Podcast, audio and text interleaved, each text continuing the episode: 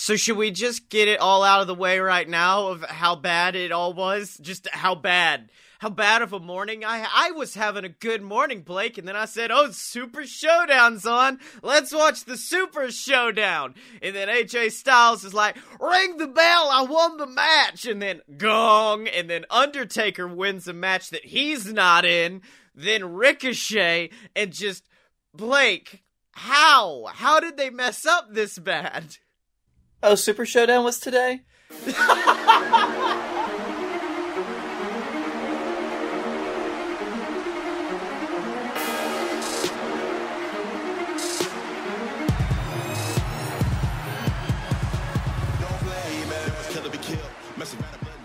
So welcome to Fight Boys, a show about professional and not so professional wrestling. I'm your host, the bad boy of podcasting himself, Scotty Moore. I'm your uh, resident Dick Kryptonite expert, Blake Tanner. How you doing, buddy? My favorite part about that is no one's gonna understand that reference because it was in the pre-show. No one's gonna understand Dick Kryptonite. Don't care. This is what tonight's gonna be, baby. And, un- and unfortunately, Dylan did learn that Kairi Sane got murdered, and he was last heard screaming over the Atlantic on his way to Japan. what fucking report did you listen to? She got married, not murdered, you dingus. Did I say murdered? I meant to say married. Um, Blake, though, as a married man, what's the difference? Am I right, y'all? Get her done.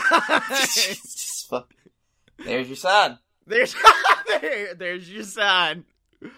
Uh, But okay. yeah, he, he Dylan was last heard screaming over the Atlantic. Why? I could have been a Kabuki warrior too. No. You could have been. Well, that's where he's going to. He's going to Kabuki school. He's he's going to become the new Kabuki. Is where he's at in his life. So what? I, I'm I'm also coming into this episode. Uh, a without Dylan, which is really going to be hard for me because I haven't talked much in the last few episodes, and B, like because the reason I haven't is because I haven't watched much wrestling. I even I didn't even get a chance to watch AEW this week, and it was fucking killer. Oh, this week's AEW was fucking. But it was you got to watch the good one. Last week's was very very good. This week's was all right, but we'll get into that because wrestling happened, Blake. And you know what? I feel like the pre-show gave us all the Super Showdown coverage I needed to give, other than Mansoor is a fucking baller. Like when he's given a chance to shine, he's very very good and very over. Although I do enjoy the memes that are coming out of the year is 2027. Mansoor has now been undefeated 208 to 0 in Saudi Arabia. Now, I would love that because it does just mean that one of those matches you just don't ever have to watch again. Yeah. Well, that was something, and then I also very much enjoyed Mansoor and NXT, and it's the very, very round SpongeBob who looks all squeaky clean and smooth. Mansoor and Saudi Arabia, jacked as shit SpongeBob. It was very good. What? So is uh, and I haven't watched NXT in a while. What does Mansoor do on NXT? Basically, best way I can describe Man- Man- Mansoor is imagine The Rock when he was Rocky Maivia. The ultimate white meat baby face bullshit is what Mansoor is. Okay, so he turns into like Attitude Era Rock when he goes to Saudi Arabia. No, he's still just babyface Mansoor. It's just a matter of it, he's in Saudi, so he becomes all powerful and can defeat everybody. No, yeah, that sounds about right. Uh, were there any plane issues? Has everybody left safely this time? I feel like, well, I think that's going to come out like tomorrow. Like most of that news is coming. Here's my problem: is the fact that Dylan was like, "Hey, I can't do the show this week," and you know, half the show is just Dylan screaming about New Japan, and I was like, "Ah, fuck." Oh wait, we're good. We have to make predictions for Super Showdown and uh, Revolution, and then I slowly went, "Oh wait, Super Showdown is right fucking now. And the way I learned was by looking at my phone and it was The Undertaker is returned. Oh cool, maybe during the Goldberg match or the Roman match or Nope. He just put himself in a match he wasn't in to win it in 1 second.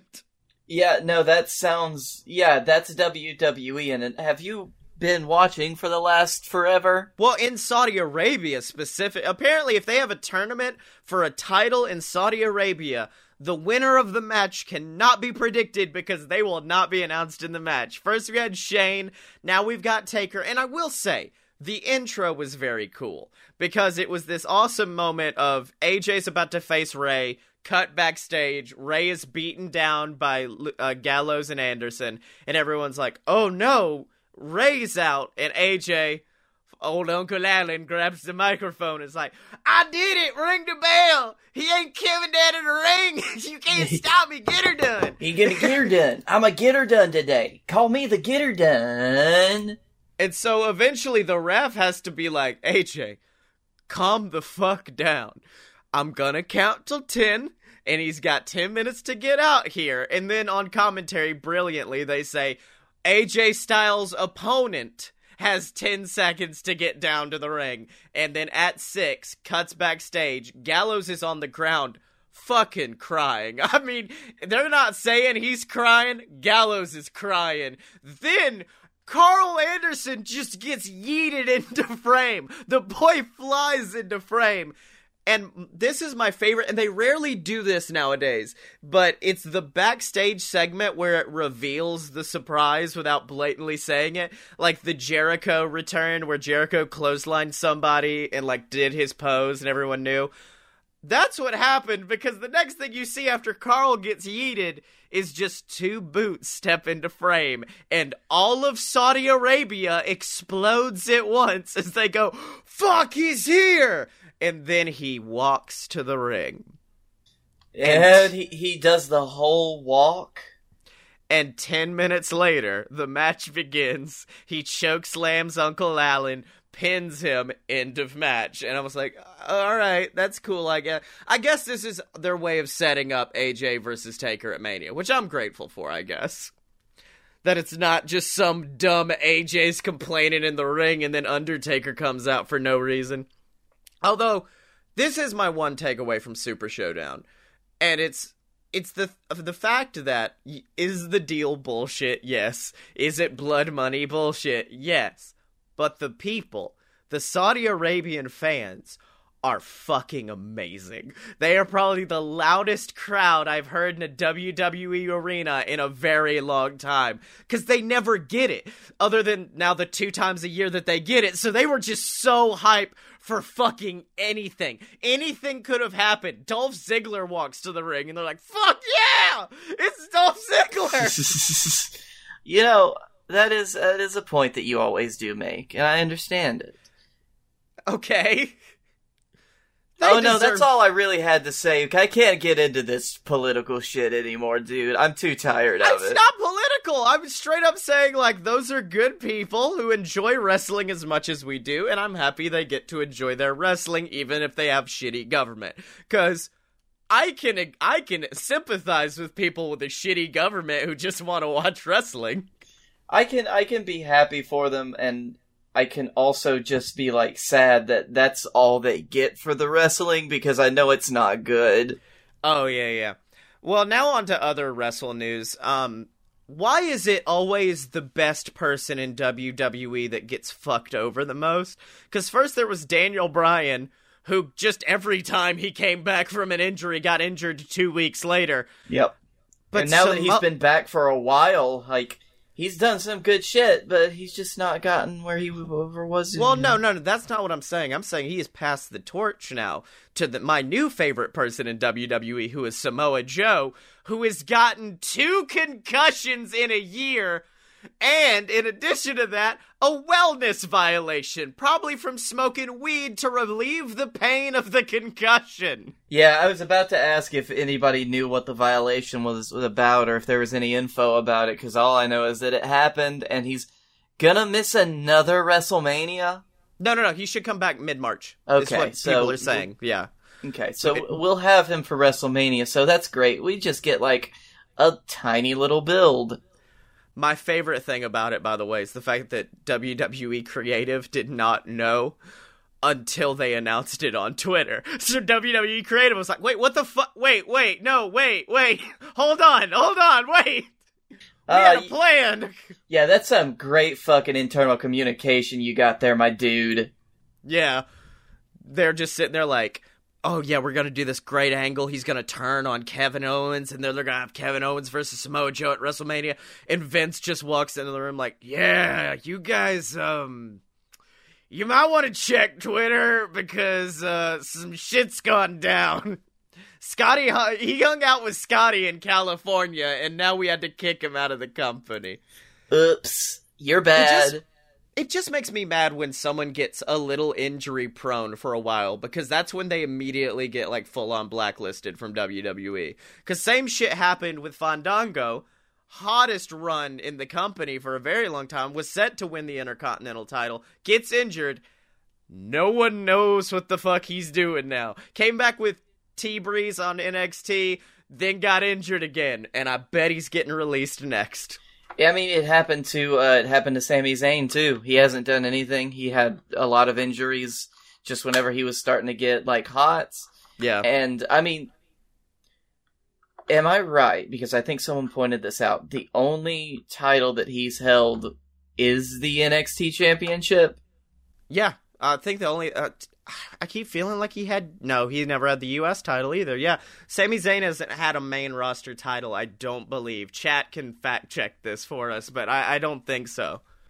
Man, that's fucking buck wild to me, and it makes me really sad. I do like him as like a manager though, at least in his current role. I don't like him wrestling in his current role, but like babyface Sami Zayn deserved to hold a title most definitely. Yeah, I miss babyface Sami Zayn. Uh, they're doing the whole. Th- they're they're doing the thing. I feel like where they've started shifting the pendulum, like from one end to the other, where everyone was saying, "No, all of these people should turn heel because it makes their character better." And I'm like, "You got some of the best baby faces if you gave them like they've got the character for it. You just need to give them a push, not turn them heel." Oh, I don't think I've ever thought Sami Zayn should turn heel. Not once in my entire life have I ever looked at Sam. And, and to be fair, knocks it out of the park. Very, very good. But he is in that Kofi Kingston, Johnny Gargano group of people who I'm like, don't. Let him be a babyface because they're the most natural baby faces of all fucking time. True. You know, on the flip side, though, I guess because like I really enjoyed what she did in NXT because when I first saw her, I never thought Alexa Bliss could be uh not a baby face, and then Oh, well, fuck, oh fuck, yeah. here, here we are. Well, it's also the attire choice where she was a dancing little sparkly ballerina who blew spark who blew glitter at the audience in NXT and you're like, "Well, I don't see how this could be heelish at all." I don't. But yeah. unless until she blew glitter in someone's eye to get the pin. Yes. I do want to say, going back very quickly to Fandango, I want him to get released because I want creepy Johnny Curtis to show up in AEW. I want him to be his full pervoid self in AEW, just sitting backstage and staring at people. Oh man, and his name is Don Fongo. Don Fonga, like no, no lie, my favorite thing from like the NXT before it became the Revolution NXT when it was just like a game show. My favorite shit of all time was the Daniel Bryan and Johnny Curtis relationship. It no, no, it wasn't. It was Derrick Bateman. It was uh him and Derrick Bateman. Derrick but no, yeah, Johnny yeah. had some good lines too. But I still love the uh, the segment they had, and it was essentially supposed to be like the Newlywed Game, but the gimmick was the fact that old old soul man Danny B definitely already knew everything that Derrick Bateman was gonna say. Yep. Derrick, what I, I two- love their their whole run between Bryan and Bateman was probably the best part about that terrible, terrible thing. Derrick, what's your favorite two things? Chicks and America. Cut to Daniel Bryan. Oh, I did it! And he's holding up the board. It's so good. Speaking of EC3, what's happened with him? Because I've heard some stuff. Apparently, they straight up dropped the trademark for EC3. So yeah, they, they, essentially uh, they they abandoned it is what it's called. So I I don't know. I, I don't know if he was able to request that because he knows he's not going to be there, or if they literally just did not give enough of a fuck about him. Yeah. Um, and we got two more WWE stories. Number one, has there ever been a good heel ref storyline in WWE? Because the only one that comes to mind is the uh, the fucking oh god, what was his last name? Brad jizzed on the NXT Women's Title. Brad Maddox. Um, Brad Maddox, yeah. Brad the Brad Maddox. Uh, that storyline comes to mind, and then this week they decided, oh, what if Seth Rollins has a disciple, and the disciple is a referee, and he just counts a pin really quickly to help out Randy Orton for some reason. Okay, I, I mean, wasn't um, wasn't Earl Hebner? Didn't he have some stuff going on? Was that real stuff though that he was problematic with? Like, I don't know. Well, firstly, he was the Montreal Screwjob boy, so that was one thing.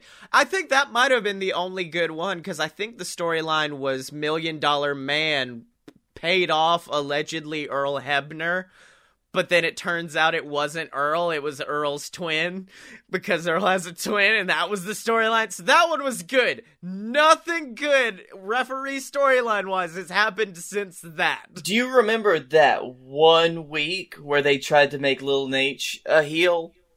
What? Like, yeah, don't you remember? Um, I, uh, it was some. It was a match where like everyone, like he helped Charlotte win. Oh. Some match because he's Lil fucking Nate. I don't remember this, but God, it sounds really bad. Yeah, it was the it, it it lasted for a week, and he came out to try to talk and was interrupted by everyone and their brother, and then it never went anywhere. Yeah, yeah. Yeah, but I just refs are amazing if you let them just be referees. Fucking Aubrey Edwards, over as fuck. Why? Cause she's a good referee, and that's it. Just let him be a referee. Yeah, she doesn't try to interject herself in the story any more than she is the referee, so she is the one laying down the law, you know? Yes.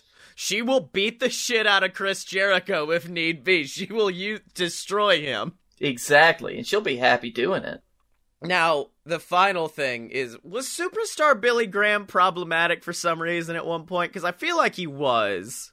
Oh man, I feel I like, feel like I've heard his name in conjunction with something, but I honestly do not know. Okay, well, he's done something good at least because he just fucking went after Vince because Vickie Guerrero did the uh, did the Jericho cruise. He went on this big AEW thing, and since then has apparently been banned from getting WWE talent on the show. Vickie says, I have the podcast and I had asked to interview some superstars for my show. They found out I went to AEW and now they don't even talk to me uh, between me and you, they didn't call me for two years. I haven't heard from them. What did they expect me to do? Just to sit here and wait for them to call so I could do some work? I love wrestling. I love to work. And if someone's willing to give me an opportunity to go and show up and have some fun, then I should be able to because I'm not obligated to anybody. I saw that I pissed in their Cheerios, so be it. Oh, I remember. I, I know why the name was familiar, but it's not superstar Billy Graham. It is the the the old preacher man Billy Graham from oh. back in the oh. day. okay, close enough, close enough. Well, he heard about this and he responded and it's very good cuz like older wrestlers hold nothing back on social media and it's usually not a good thing they're saying, but at least Billy Graham said something good this time. This scumbag bastard, Vince McMahon, has blocked Vickie Guerrero from using any of his so called superstars on her podcast. Which, wow, how does Billy Graham know what a podcast is? Because she went on an AEW Chris Jericho cruise ship tour. This man has to be the single most evil human being walking the face of the earth to deny a woman's right to make a living when her husband gave his life for this unworthy pile of dung. He won't let her have any of his talent to simply sit and talk on a show while this coming Thursday, February 27th, he will be putting on a show in Saudi Arabia with his par- partner, the Saudi Crown Prince, Mohammed bin Salman. And then he just fucking goes off on fucking this shit. He's like, this man who personally ordered the murder and dismemberment of American journalists. The evergreen events will take $50 million dollars soaked in Khashoggi's blood, but he will not let Vickie Guerrero make some nickels and dimes doing a podcast.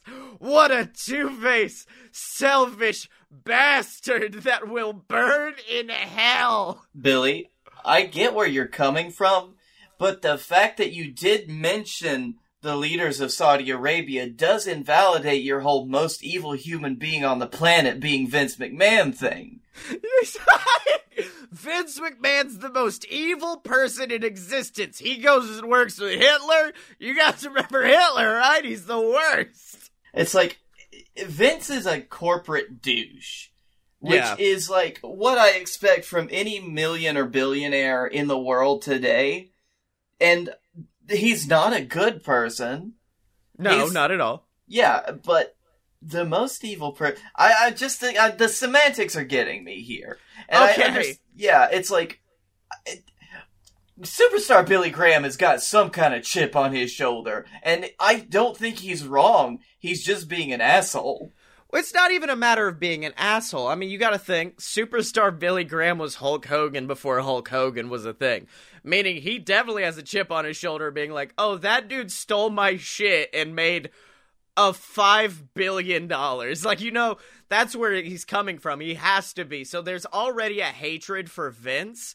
And there has to be a love for Eddie Guerrero, meaning seeing the person he hates do something against a person who married one of the people he loves.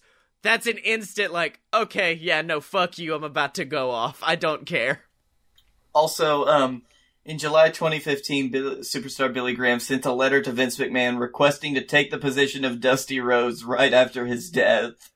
Oh, which drew wow. some criticism from fans to whom he defended himself by calling his critics evil subhumans.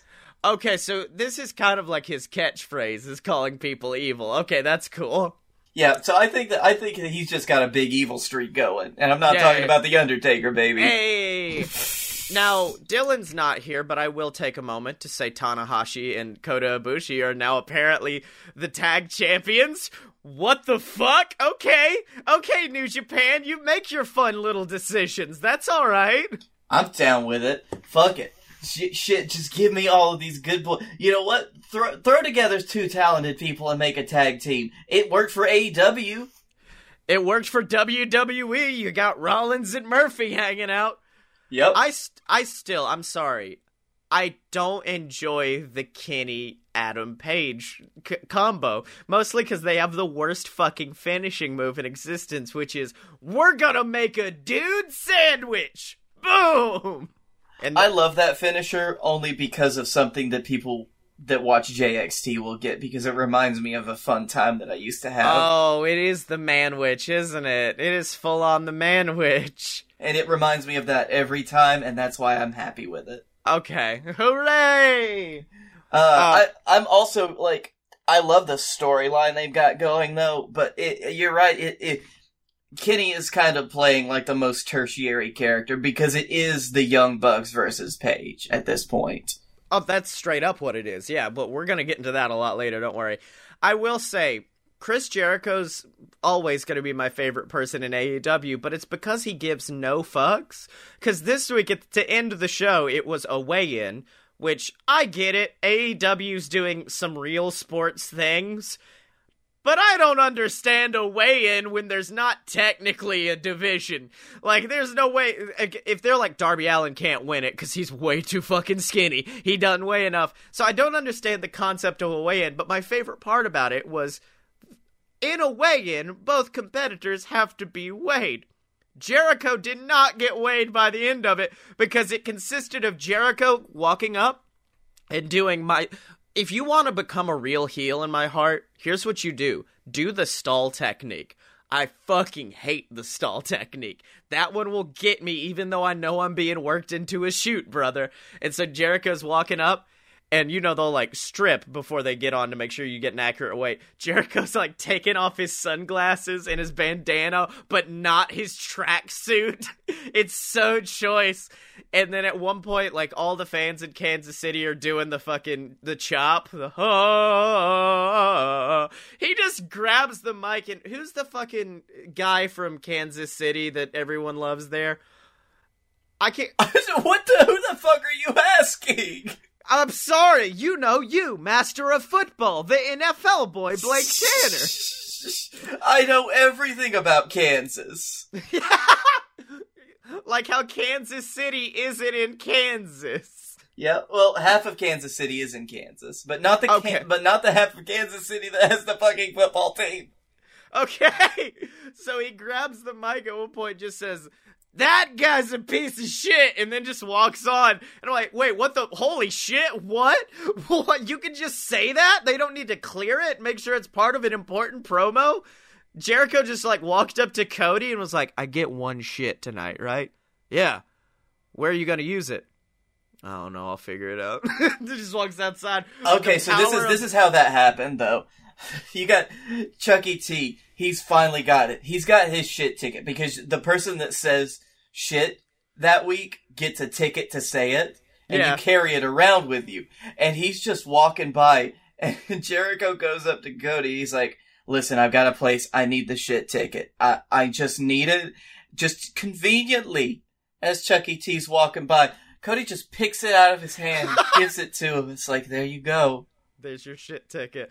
Man, I got so unearthly excited when Chuck Taylor grabbed a microphone on AEW this week. He grabbed the microphone and I was so waiting for him to say shit, but he didn't. All he cuz let me put it this way. If I wasn't excited for Revolution the minute they announced Pac versus Orange Cassidy, I went, "Oh, cool! I could fuck with Revolution hardcore now." But my favorite part is Chuck Taylor just grabs the mic and is like, "Orange Cassidy's gonna face Pac." And he will try. He's gonna try. Tr- Trent grabs the mic. We don't know that. He's not told us anything. We don't know if he's gonna try. Crowds now chanting, He will try. He will try. Man, It- I'm always down with Orange Cassidy. Fuck, man. I all my favorite matches that I'm looking forward to over WrestleMania weekend all involve him. Yeah, yeah, yeah. And this is his first.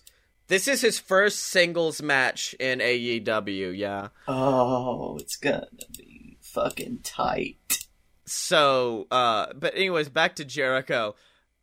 Man, he got busted the fuck open because after doing all of his stalling bullshit of walking around the ring and being like, ah, whatever, oh, this doesn't matter, I don't care, I don't need to get measured, and even on commentary, they're you like, don't need to get measured. We need to know your waist size, Chris. Well, I mean, yeah, technically that's what it is. And they're like, they're like commentary's like, if he can't get weighed in, the match can't happen. And then he doesn't, and then no one brings it up. No one brings up the fact that he didn't get weighed in. That's But because Moxley- everybody knows it doesn't fucking matter. Exactly, but Moxley just walks up to him and cracks him in the skull as hard as he can. And next thing you see is Jericho come up covered in blood. And I went, did he really blade for that? That's that's kind of a weird spot to blade for. And then I saw after the show where Chris got seven or like six or seven stitches in the middle of his face because apparently Moxley doesn't know how to hold back. No, and uh, I, I bet that Chris told him not to. Chris is one of those guys that tells you not to hold back. Yeah. I also don't think. I know we were talking about last week about when's the eye patch coming off for Moxley. I kind of don't want it to come off. I'm kind of really digging the eye patch because the poster for Revolution just has Moxley's face looking grizzled and terrifying with an eye patch across it. I'm like, okay, this is the best aesthetic ever. Yeah, I really like the eye patch. I think he should. He's pro. This is probably going to be like when he reveals that his eye is better. Oh yeah, yeah. But I, I I'm really down with it. And also, I think that there's something special between like the chemistry of Mox and Jericho on stage, where like those two are really like ha- they have this either spoken or unspoken agreement that they will just fuck each other up. Oh yeah, hundred and ten percent. I've been watching a bunch of um ah shit. It, I can't remember what the name of the channel is, but they're the people that go to like a Starrcast and they'll film the big interviews. And I rewatched the uh, video of Jericho talking about getting sixty nine tacks put in his body by Jon Moxley. Yeah, It's such a good video. yeah, they must have had this since at least the Ambrose Asylum match. Oh yeah, yeah. So now, Blake, we've talked enough about Revolution. We need to make some damn predictions for it. And so let's start off with the pre-show, which is going to be the Dark Order versus SCU. And I'm not going to make it a bonus point, but I would like to know who your prediction for who the higher power will be. Um, this is where okay. first of all, Dark Order. Um, Yeah, well, yeah, no, Dark Order all around. I don't think we all because I we've got Dylan's predictions too. He had Dark Or- Order as well. um, oh shit, Scotty, we have the same predictions. Do we have the exact same predictions? Yeah. Oh, that's gonna be fun. No- uh, oh yeah, we do. Oh no, oopsie poopsies. Well, that's gonna be fun. Looks like I'm not catching up this weekend. Um, but yeah, I honestly wouldn't mind Christopher Daniels to be coming out as the the leader of the Dark Order, and you get the fallen angel coming back. It would be such a great moment. I think that would be neat. I've heard a lot of theories thrown around, and it, they've made it obvious with their last promo, which means it's not going to happen. Oh yeah, that is not Matt Hardy. Yeah. Yeah. And well, Matt's just teasing everything. He's like, "I'm going to NXT." Just kidding. I'm going to AEW. Just kidding. I'll stay on the main roster for a few. I'm, I'm like, Matt, calm down. Stop it. I I don't fucking know who this goddamn fucker could be. Uh, shit, fuck, god, shit, motherfucker. Did you just roll a dice to determine who it could be? You've got a list of six names in front of you, and you're like, um, looks like this one says it's Nyla Rose. What the fuck? Okay. All right, that that's who I'm picking. No, um, no, you know what? Fuck it. I'm gonna say it's Matt Hardy. Fuck it. Uh, You're just gonna say it's Matt. You're gonna think, okay. you know what?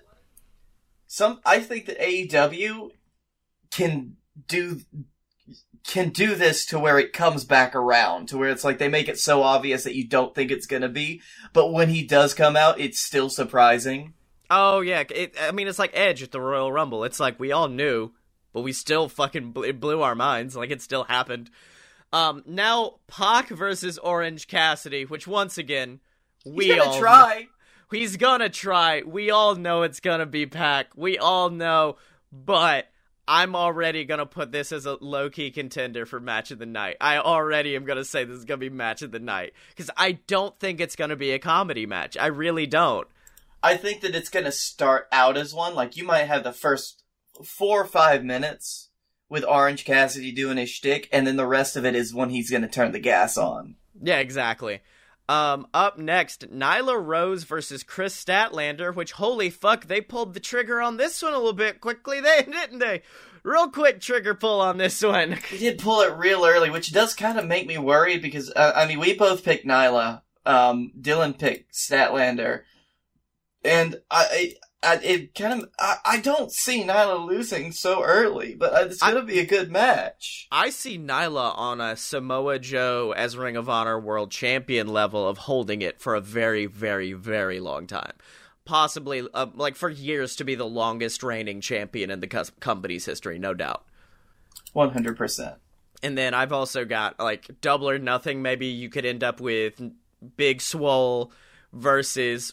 I don't think they don't do rematch clauses, do they? So I was gonna say Riho, but I don't think so. So you could have Nyla, Statlander, Big Swole, Britt Baker, and I honestly wouldn't mind seeing Britt Baker sneak out the win, and then everyone's hates her so much more, so much more hatred for her at that point. She could very easily pull something like that, and it would like it would really fit in. hmm Now a match where two men are going to fly across this fucking ring like they're made of rubber and die, and it's Sammy Guevara versus Darby Allin. Oh shit! Shit, it's gonna be good. It's gonna be good. It's gonna be Darby, but it's gonna be a good match. Yeah, I think that Darby's Darby's the one that needs to get this win. Although Sammy is fucking killing it. Does Sammy still have the eye patch? No, because Sammy never had an eye patch. Oh yeah, he just got stabbed. no, he didn't. Once again, wrong, wrong person entirely. You're thinking of Ortiz, Oh, I am. Okay. or was it Santana? I don't know. I can't. No, it was remember. Santana. I It was. Santana. Okay. Uh, but I would love if he came out with an eye patch for solidarity. it was like I I I understand you now, brother. But yeah, I honestly like this position of Sammy Guevara as the inner circle's whipping boy, where if the inner circle has to lose, he will be the one to lose for them. And then once he goes single, that's when you need to start worrying about the wins and losses of Sammy Guevara. How many fucking people are in the inner circle now? Uh, five. because Jeff Cobb Jeff Cobb was not a member of the inner circle. Jeff Cobb was a guy Chris Jericho gave money to, which is my favorite. That's my favorite thing that AEW has storyline wise are characters that you can just give money to and they'll beat up people for you.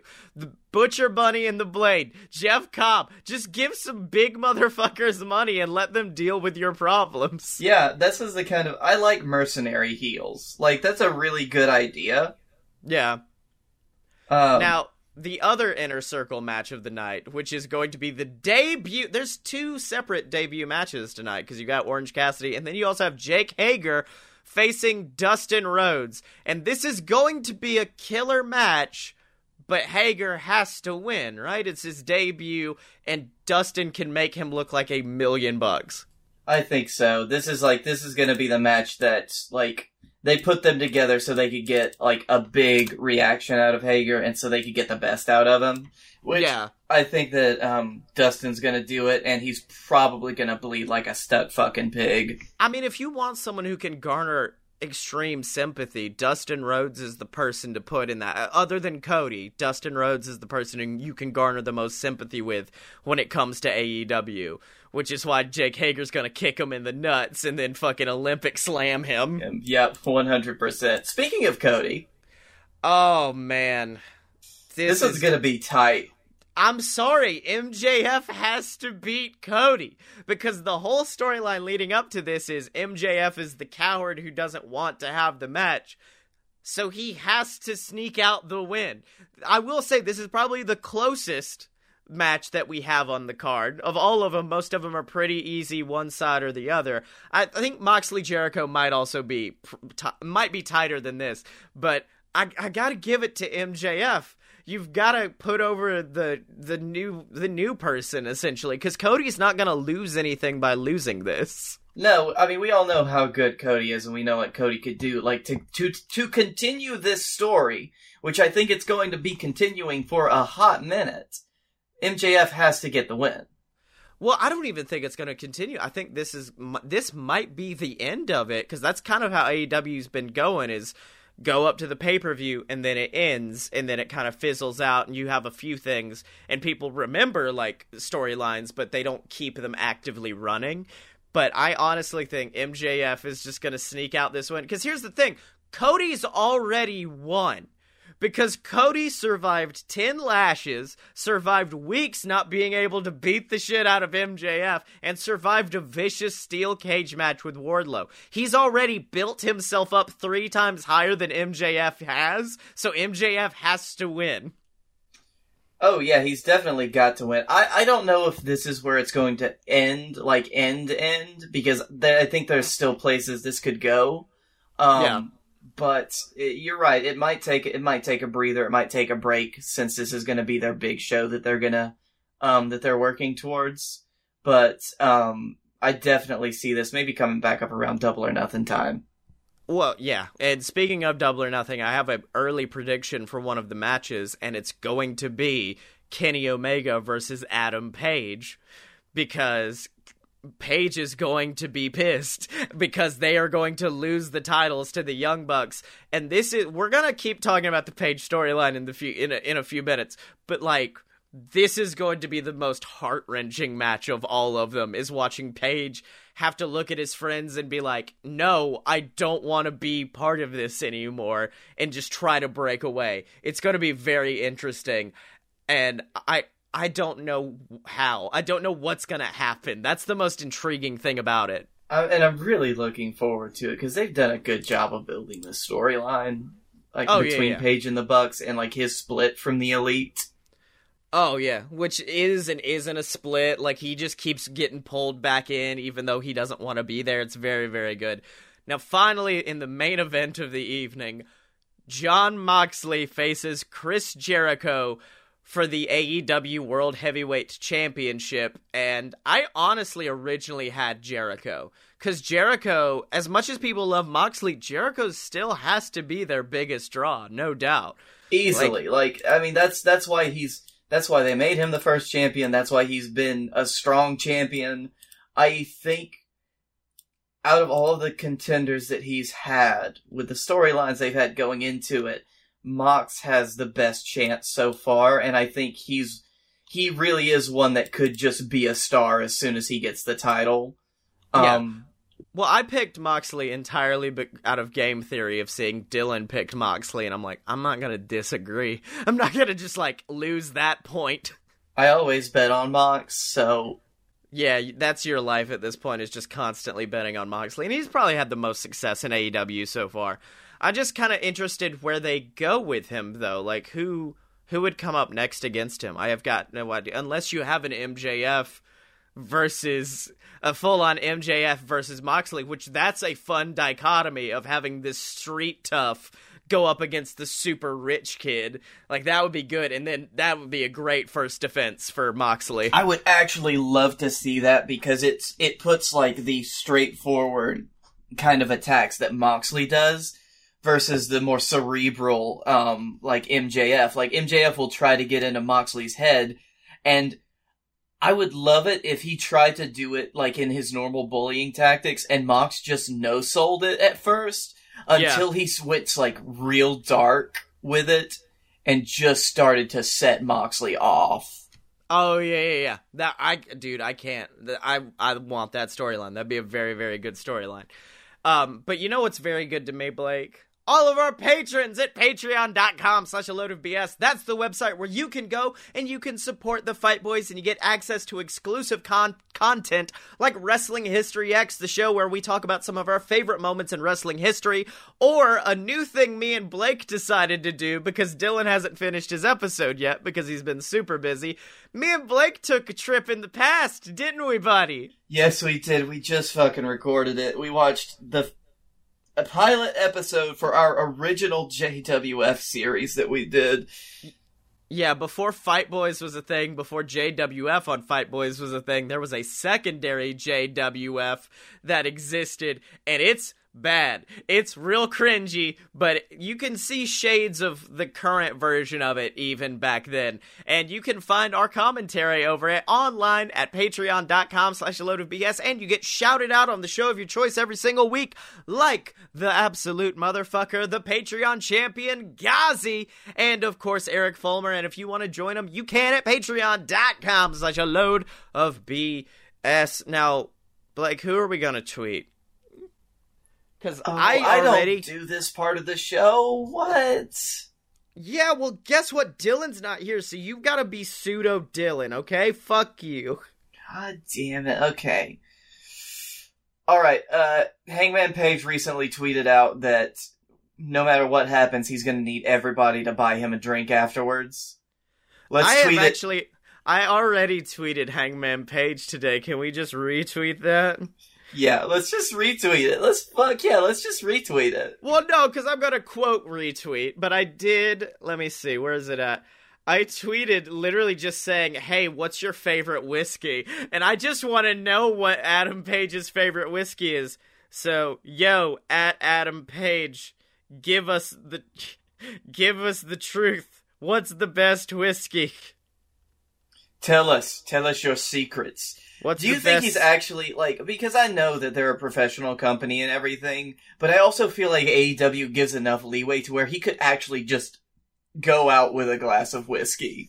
Um, well, from the clip from this Wednesday, it looked a lot like sweet tea. I'm not gonna lie. I think Adam Page might be just walking out with a glass of tea and just pretending because he's a very good actor. Yep. You know, honestly, that would just that would be good enough for me.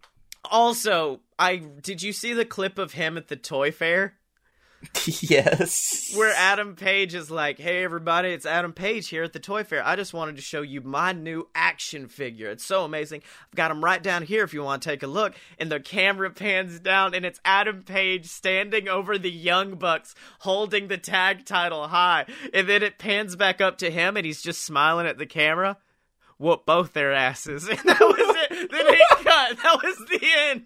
I I thought you were gonna fuck- I thought it was gonna be like, oh yeah, it pans down and he's got his little action figure right there. He's standing over the young bucks, and there's just a whole bottle of whiskey. Oh, yeah, no, no, no. All right, but now, Blake, it's time to get into our heels and baby faces of the week. Do we want to start heels or baby faces? Because I'm already leaning into a pretty good segue for babyface. Okay, you know what? You do that, and I'll think of my heels and baby faces for the week. This is a professional show, you motherfucker! I oh. have to edit out every click of that damn mouse every week! I can't believe you did it! Well, I guess it, the cat's out of the bag. My baby face of the week is Hangman Adam fucking Page. Because for weeks, I've been going down the, the train of Adam Page is going to be the heel. Adam Page is the bad guy. Adam Page is the alcoholic. Adam Page is the depressive one. But then I thought about it a little bit harder and went like, well, that would also be demonizing people who have alcohol addiction and demonizing people who are going through depression. That's not the right way to go. That's not the babyface way to go about it. And this the segment they had with Page and Omega getting interviewed next to the Young Bucks cemented his place as a babyface for me because it's Page over there and you can tell he's nervous and he doesn't want to be there. And at one point, JR is even like, "You all right, Page?" And he goes, "No, no, no, I'm I'm fine. What what do you mean? I just came to do the interview." But then it finally breaks down and the yelling happens, which I was so excited for. And at one point, he was like, You want to talk about the elite, right? You want to talk about the elite? I tried to leave the elite like four months ago. Were you guys not paying attention to any of that? I wanted to go on my own. I wanted to be my own man. And it's just him going off about, like, I needed alone time. I needed, because we've all have friends who are like, Oh, you're depressed? Let me get in and help you with this. Let me be the one to save you. And I, like, no, that's not what I need. I just need to go off on my own. And that's what Page needed, and his friends wouldn't give that to him. And so that's the place he's at right now in the world. And it was such it was such an enthralling piece of TV because it my favorite was the end quote, which is and uh, now my glass is empty, so I don't need to be here anymore. And he just walks out of frame, and I was like, "Fuck, it's so good." I love Adam. Adam Page, my favorite a might be my favorite wrestler of all time, but definitely my favorite AEW wrestler. Yeah, and um, like I said, we've said it before many times. AEW is really good at noticing when something's not working and turning it around, which is why I'm glad, like, because they were going to hotshot Adam Page, you know, from day one, and I, I think he deserves it. He's a great wrestler, but like, not with the character that he had, not with the way that um his character was working. But now, like, I could see just sad Adam, Sadam. Sadam, Yeah. like going on to do great things because he's just accepted who he is now and he's trying to work through his own shit, which is more than can be said for a lot of people, and he's really working with it. Also, there was a line in that um interview where one of the Bucks just said, "You were a jobber in ROH, and we took you out of that." Oh yeah, no that that firmly submitted them as the heels. So thank you because that was like because they were like you were a jobber in Ring of Honor and then we put you in the Bullet Club and we made you somebody. You wouldn't be anywhere if it wasn't for us. And that was when I went, "Oh, fuck. Okay. Oh, you to do my boy like that then. Okay then. Shit." It was a very good moment. Fucking I I know the Bucks probably need to win because they're an actual tag team. But God, I love Adam Page so much. I love Adam Page. He's very good. He's a good baby face. He's the nicest person on the planet. Also, the beginning of that interview. You know, an interview does not usually get an entrance graphic across the bottom. Page's came up for literally two seconds and it said, I swear to God, guys, you better give me an entrance graphic, even if it's only for one frame. And then it disappeared. Like, as fast as you can read it, it was quickly taken away from us. oh, that is So, yeah, good. baby face of the week. Baby, I early contender for baby face of the year, depending on what they do with him. Adam Page. Yes. Um. Also, I've got a, a little bit of an unconventional baby face because you did remind me of it. Um, Okay. But I loved all of the videos that AEW did where they were revealing their new toy line and they had everybody reviewing their toys. Um, specifically, like the Adam Page one was really good. And then you had Dustin Rhodes just come out and give this really thoughtful review where it looked like he was so happy to have a fucking toy. Oh yeah, yeah. Like, which is weird. He's got gotta have millions of different action figures out there, but it makes me happy that he's still a kid and still gets excited about this shit. Exactly. And it's for like it I think it's like it's especially for him who like all of his stuff is gold dust, you know? Yeah. Um but now he's got one where it's like, yeah, that's just me. That is Dustin Rhodes. Well, I'm sure he had one like back in the day in WCW. The Natural probably had an action figure or two, but yeah, no, yeah, I see what you mean. But this is his, this is also family. Like his this, this is family work because of Cody, so I understand that. Um, but yeah, no, I I like that. Who all got action figures? Because I saw the Lucha Bros got figures. Page did. Dustin did. Yeah. Am I forgetting got one? him. Uh, Jericho's got one. Oh, Uh, MJF. MJF was the other because like the the main five were announced last week, but then they announced this week Lucha Bros, MJF's whose fucking smirk is so great on that action figure, and then uh, Dustin and yeah everybody else. Oh man, uh, made me there is so one. happy. There is one of Brandi, and she does have a sledgehammer. Oh yeah, yeah. Oh, that was my favorite quote. We didn't bring it up last week, but my favorite quote from the video was Cody being real happy and looking at his action figure and going like, "Oh, they gave me the sledgehammer. Internet's gonna have fun with that." And then just walks away from camera. Love Cody. They're very they're very interestingly built toys too, because like you've got the like the lower body section, and then the upper body is a completely different bit, so it looks like you could just tear someone's chest off. Oh yeah, it's a weird figure. I'm still gonna buy him, but it's a very weird figure. Not to not to lie. My personal favorite for how weird it is is the Jon Moxley one, because he's just got this huge grimace on his face, Yeah. And it just does look like he's sad that his chest has had this huge crack in it. Does he have the eye patch in the figure? I haven't looked at it yet. He does not. No. Damn it. Okay. Well, now on to heels. And Blake, you have to go first for heel because I'm going to go off. The fuse has been lit. It was lit today at roughly 2 p.m. Central Time. Yeah, so I'll start you off. I'll get the fi- I'll get the I'll get the kindling going, and you just like you just explode when you need to. Okay. So once again, an entire fucking company has made it onto the heel and babyface of the week for me, Yes. and that is the good old WWE because this time of year, as it's going to be at least twice a year, I think is when they do these shows. Is it twice a year? uh, yeah, it's now twice. It was originally once, and then they signed a bigger contract for more blood money. Um, yeah, and it is because it constantly reminds me that WWE is a company that doesn't really care about people or justice or really anything because it's a company. Justice. and so they sign contracts with uh governments that pay them in blood money and oil money, which is blood money. Yes. Um and that they just don't give a shit about who's paying them as long as they're being paid. And so you find you have shows like uh, Super Showdown, which, like you said, it does have uh, positive effects for the people that go see it, but the underlying cause is such a shitty one, and the fact that you would, they would even show their support for such a, a horrendous and horrific government, which just murders and executes people to their whim based on the what the richest people think um, and care about, it just kind of hurts me in a special way in my little socialist heart. All right.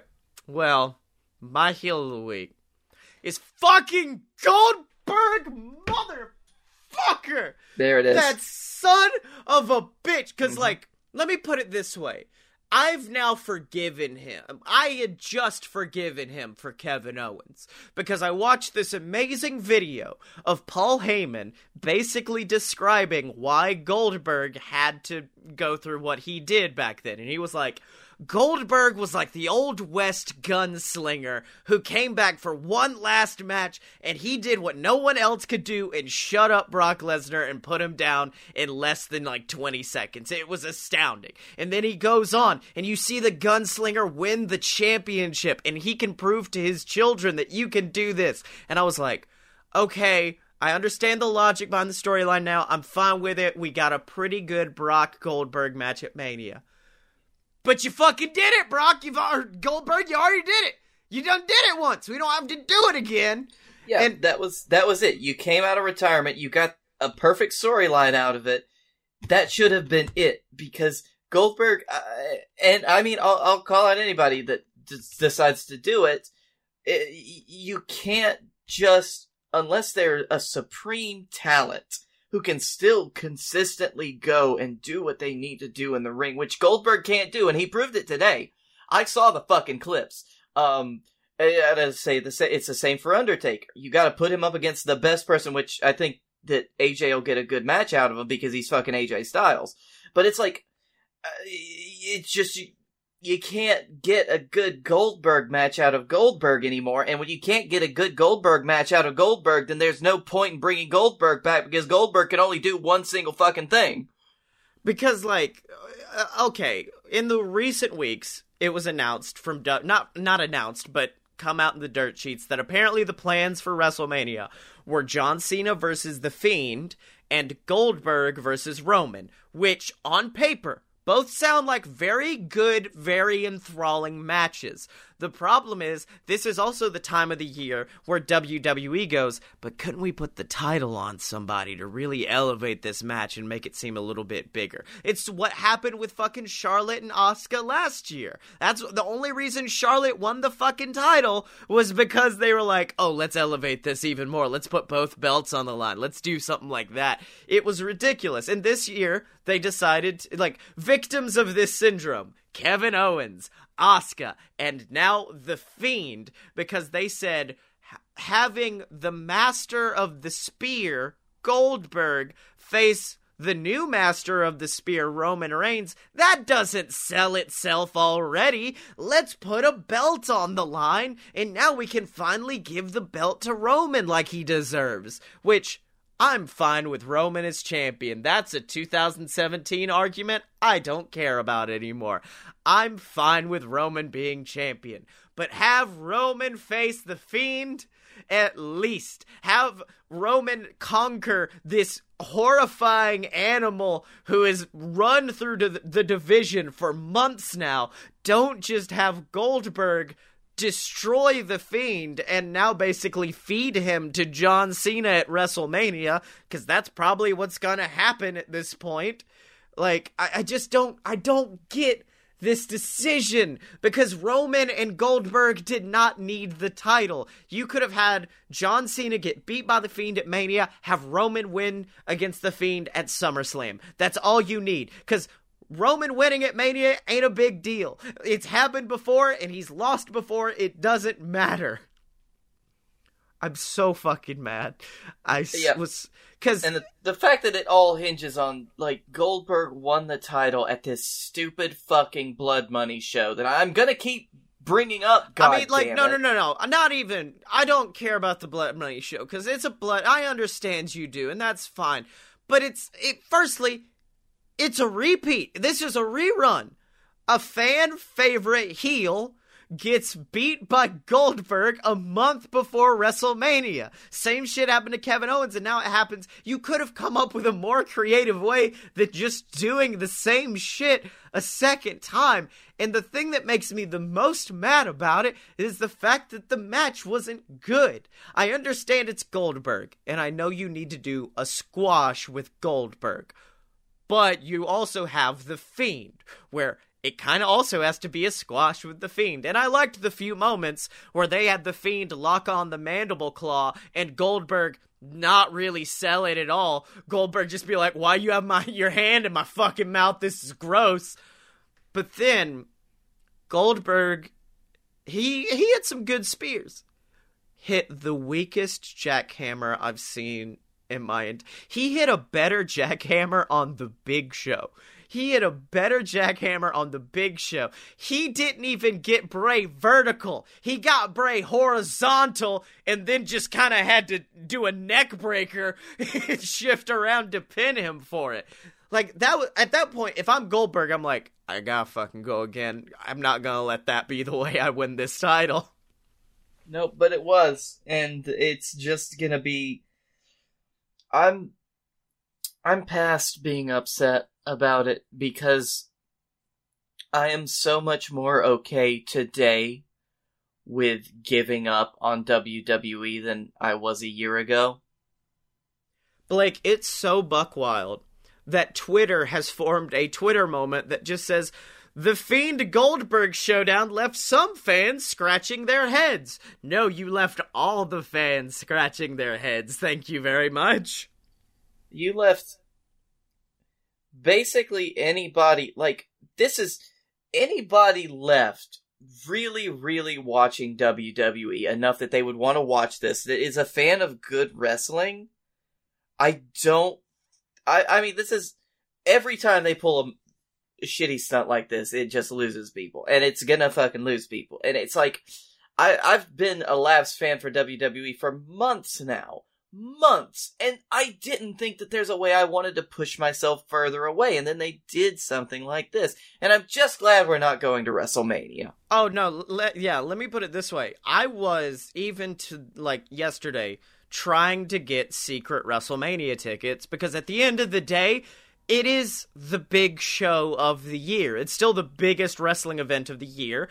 And I've went to one. Dylan's went to one. I was like, well, I need to bring Blake to his first WrestleMania. It's a Fight Boys thing. It'd be good. And then after seeing the show today, I said, I'm fucking happy I didn't get any tickets. My favorite quote was from Dylan who said, I would have asked you to get a refund. I would have genuinely asked to like refund it because like Dylan was right which is my least favorite combination of words in the English language to say. But last week, his heel was WWE, and his reasoning was because they cannot pull off the WrestleMania that they're trying to pull off. And then this happens, and we all went, well, fuck, Dylan's right. Awesome. This summer, two men save the world. From who you ask? Everything. Invading Robo penises. This show is not about those two men. this show's just a load of BS. The show where Blake Tanner and Scotty Moore make up dumbass movies like that. We're your personal think tank. We're your two white guys, which fills the quota for a mm-hmm. podcast, I think. And we're just gonna be here to have a good time and talk about sauerkraut. That's right, except no substitutes, ladies and gentlemen, because this is that pure, uncut BS. good, good, uncut. You know, Blake, a lot of times when we end uh, when we end that segment, we usually end on a fun, happy joke, but we were so furious we couldn't make a joke. But we've talked about WWE, we've talked about AEW. There's been some pay- there's been a bad pay-per-view today. There's going to be a good pay-per-view on Saturday, but I want to talk about a great pay-per-view, and that is JWF Expiration Date and the card's almost full. The gang's all here, so why don't we go go over to Silver Spoons and Captain Tibbs for another episode of JWF Monday Night War.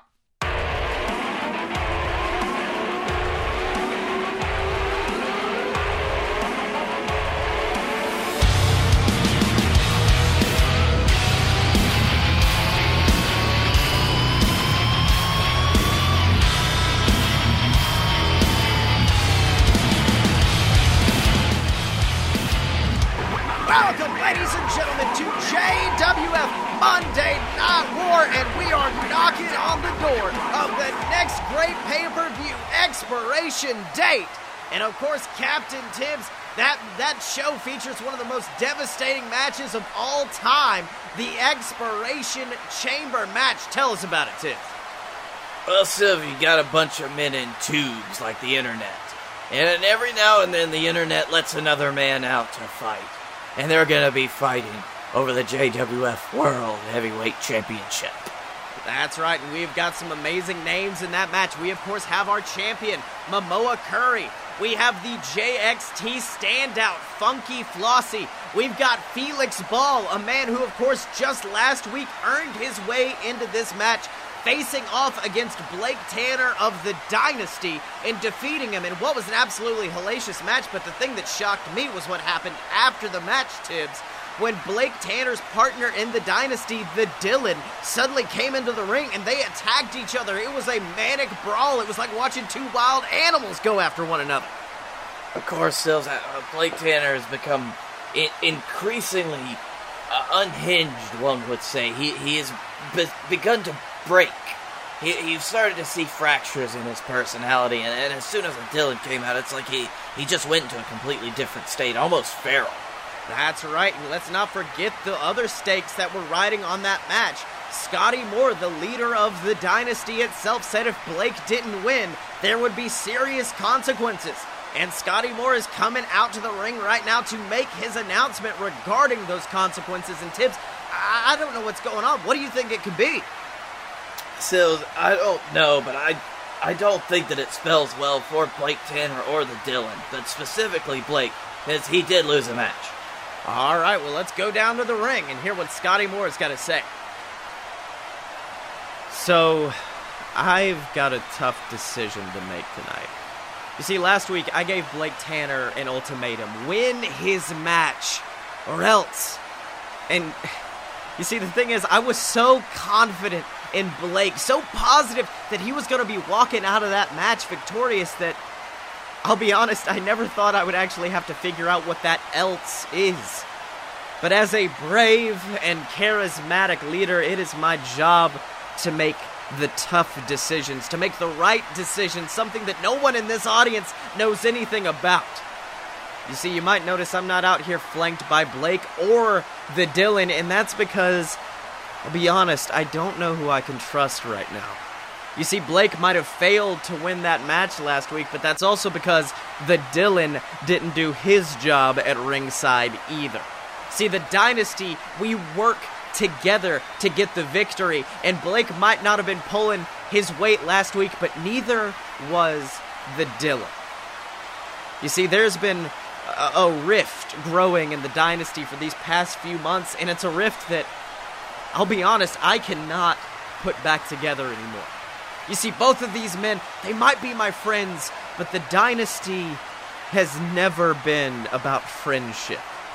The dynasty's about business. It's about getting the job done, and neither one of them have been able to do that lately because they're too focused on their little scraps between each other.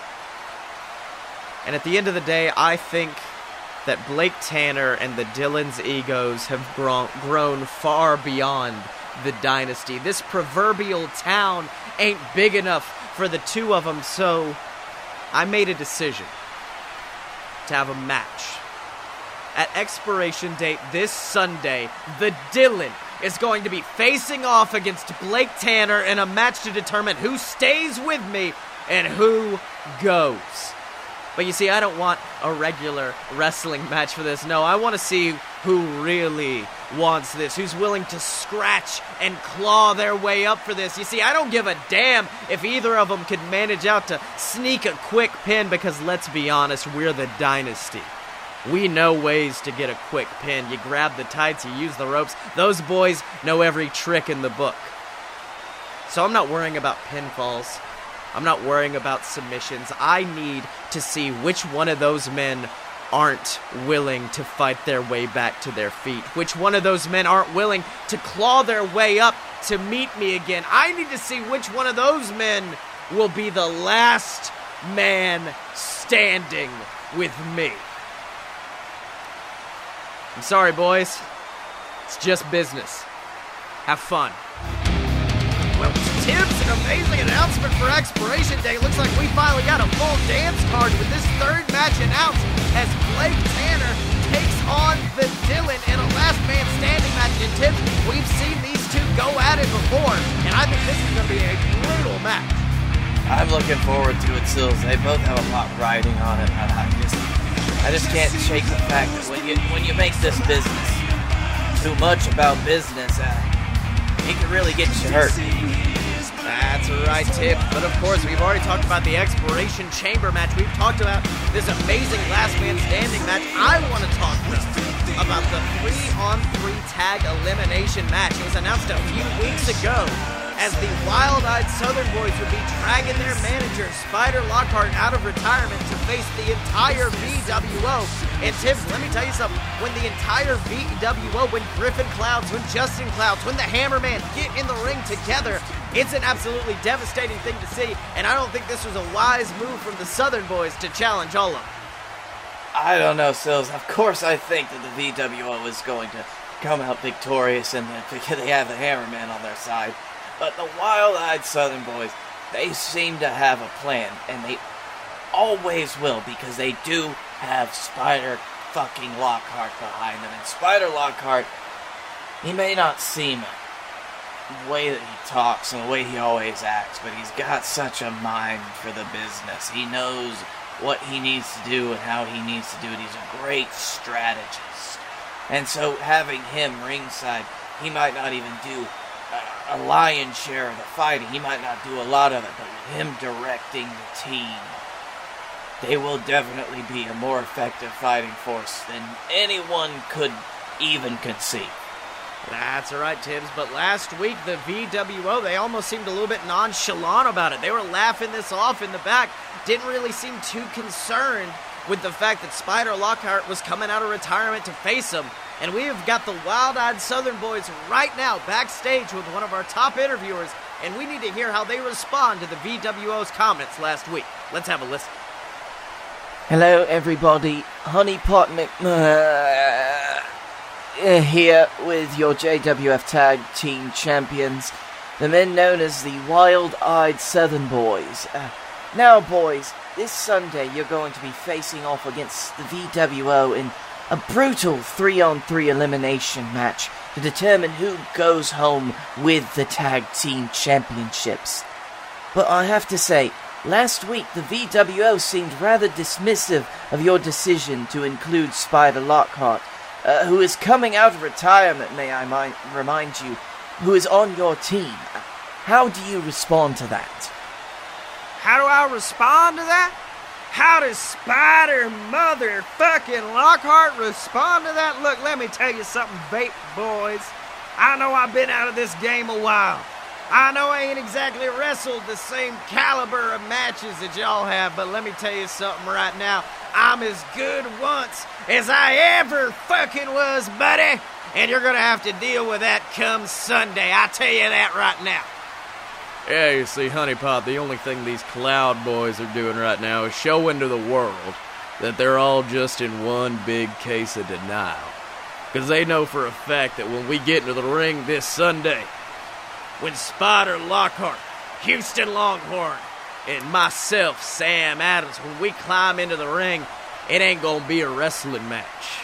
It's gonna be an all out bar brawl. And the VWO knows that's not exactly their forte now, is it? They go out there, they talk a big game, they brag about how many title reigns they've had, how much success the Hammer Man has had. Well, what have you done for us lately, VWO, huh? Because lately, seem like you're just getting your asses kicked more and more every single week. You see, you might not want to admit it, but looks to me like you're starting to starting to slip a little bit, ain't you? And this Sunday, the VWO are just going to slip further and further into obscurity when the wild-eyed Southern boys, yeah, come on through and beat their asses down into the mat. And we will show the world this Sunday that the South will rise again. Well, Tim, strong words there from the uh, wild-eyed Southern boys, and I gotta, I gotta say, I agree with them. I mean, you gotta think Spider Lockhart, he was not hired into this company because he was an Olympian. He wasn't hired into this company because you saw some independent wrestling organization. You hired him after seeing him beat the hell out of 23 other men in a bar brawl. That's what the wild-eyed Southern boys are about. They're about brawling. They're about that, that vicious style, and I do not know if the VWO can withstand it this Sunday.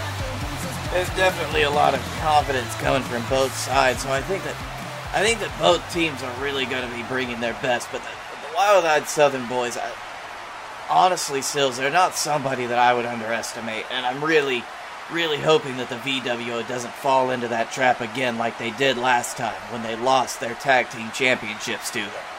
That's right. And then, of course, in addition to that match, we are going to have the Expiration Chamber match where Funky Flossie, Guy Fieri, Felix Ball, Fomos on numerous superstars are going to climb into the ring, climb into the hellacious Expiration Chamber, in an attempt to dethrone this man coming to the ring right now, the god of the JWF, the man known as Momoa Curry. And Tibbs, we have not heard from Momoa Curry since the Regal Rumble. We haven't heard from him uh, since that amazing event. And let me tell you something, he seems a little bit shocked. Well, that's right, Sills. It's not every day that the uh, brother you thought you'd banish back to the Nether Realms just comes back for no damned reason whatsoever. And we don't really know what to do about it right now at this point. I'm sorry I'm letting you see just kind of the planning that we've gone through backstage, and it's just.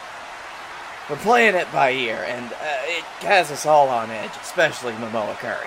That's right. Like like uh, Tibbs was saying, the Leviathan, the, that monster, that demon, the brother of Momoa Curry, winning the Regal Rumble, which of course does mean that he can challenge for Momoa Curry's title at WrestlePalooza. We haven't heard from Momoa. I think he's been off meditating out on the sea, is what he's been telling me. But he's back tonight, and I think he has words for everybody who's going to be facing him this Sunday in the Expiration Chamber match. Let's have a listen. This Sunday, I'm going to set foot into one of the most horrifying structures known to man, facing off against five of our best superstars in order to protect my reign as JWF champion. But it's so much more than that. You see, I step into that match to ensure there's a chance we survive at WrestlePalooza because over the last few weeks, everyone's been having a lot of fun going back and forth about trying to win the expiration chamber match. Everyone's been jaw jacking back and forth, and they've all seemed to forget one very, very important thing. The expiration chamber isn't the end of the line. Not by a long shot. Because whatever man walks out of that match holding the championship above their head will have a literal behemoth waiting for them at WrestlePalooza. They will have the demon, the monster known as the Leviathan to contend with, and no one understands the gravity of that match more than I do. No one understands the sheer danger that each and every person in this arena will be in if the Leviathan manages to get their hands on this title. So I wish the best to every single man that competes this Sunday in that match, but understand that only one man can take down the Leviathan. Only one man has dug his way out of hell itself to stop the Leviathan from leading the JWF down into his dark descent. And only one man will be holding the title above his head after the expiration chamber match, and that man is Momoa Curry. And if you want me to prove that I'm the man for the job, then how about this? I will be the first man in the chamber. I will be the first person competing this Sunday, and I'll fight my way through each and every single superstar who escapes from their pod, and I'll outlast them all just to take down my brother once again. Because a man, a man cannot defeat the Leviathan. It's gonna take a god. Look, Tibbs, that's some amazing words there from Momoa Curry, and let me tell you something, he's right, but I don't think he's made the wisest move right here, starting off the expiration chamber match. And by the end of that, he's going to be so weak that, I'll be honest, I think the Leviathan could beat him easily. I, I don't know what Momoa's plan is here. Well, Sills, I think it's. Coming from a place of pride in Momoa Curry. This is coming from a place of. He really needs to know that he's got what it takes to take his brother on, and the only way that he can prove that to himself is taking on five of the most talented wrestlers that we have on the roster, taking out all five of these men and standing tall at the very end of the night, and that's how he'll know. I, I think that it might be a greater source of strength for him if he's able to pull it off. That's right, Tibbs, and that is going to be this Sunday. The Expiration Chamber matches Momoa Curry faces off against Fomosan, Rat Boy Connor. uh, Funky Flossie, Felix Ball, and of course the king of Flavortown himself, Guy Fieri. And what's going to be an absolutely amazing match? We are going to have that last man standing match that was announced earlier tonight as the Dylan takes on Blake Tanner for their spot in the Dynasty. And let me tell you something, I've seen what the Dynasty mean to these men, and I, I don't think this this match is going to end clean. No, it's gonna be dirty. It'll be bloody. It'll be painful. That's right. And then finally, we are going to have the Wild Eyed Southern Boys take on the VWO in what is going to be an amazing three on three elimination match. And the only way to find it is on the expiration date pay per view coming in this Sunday on the Fight Boys YouTube channel. Make sure to tune in for that. And then after that, we will see you next time on JWF Monday Night War. So, Blakey T, it has been an episode. What did you learn this week? Uh, I learned that the only way to get Dylan out of this uh, hell that we've uh, created for ourselves is just to make him real sad that his wrestling waifu is married. I think it is to murder Kairi Sane. That's Murder her. And I learned that I get very, very mad when WWE proves me right. I stole that line from Ghazi, but I, I don't care. I'm very, very frustrated. But until next time, remember to follow Dylan on Twitter at Dick and Stormy. But Blake, where could they find you? You find me at Blake A. Tanner on the Twitter, Darker Nvidia on YouTube, VIDYA. All the podcasts on the BS network, like this one, or Load of BS, or, uh, or, or, oh, fuck, Blake's I'm so tired right now.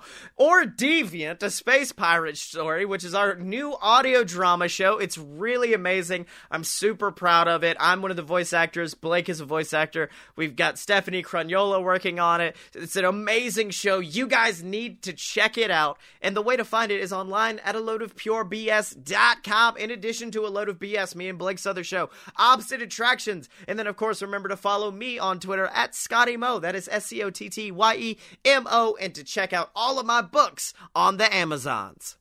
Special thanks to Mega Ran for our theme song, Fighters. You can check out all of Mega Ran's stuff um, on his YouTube channel. Um, you can get him anywhere you get your music from Spotify, Google Play, all that good shit. And I mean, I really like his music, and he's a really chill dude. I'm sad that he's not going to be uh, down in Tampa for WrestleMania. Oh, it's okay. I think he's doing Dragon Con this year, so at least we get a little bit of rain this year. Nice. And oh, course, and Dylan might be coming down to Dragon Con too, so we could get all three get the Fight Boys together. And remember to, of course, support us, whether that be by picking up some merch at merch.loadedpurebs.com, donating to the Patreon, it doesn't matter.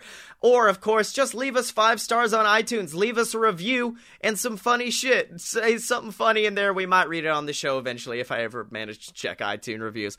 Or you can review us wherever you get your podcast. And as always, you can find us at loadedpurebs.com. Step up to the merch table at merch.loadedpurebs.com. Find us on Facebook, donate to the Patreon, subscribe on YouTube, and remember to follow us on Twitter at Fight Boy Show Hangman Page. Because when you're a fight boy, you're a fight boy for life.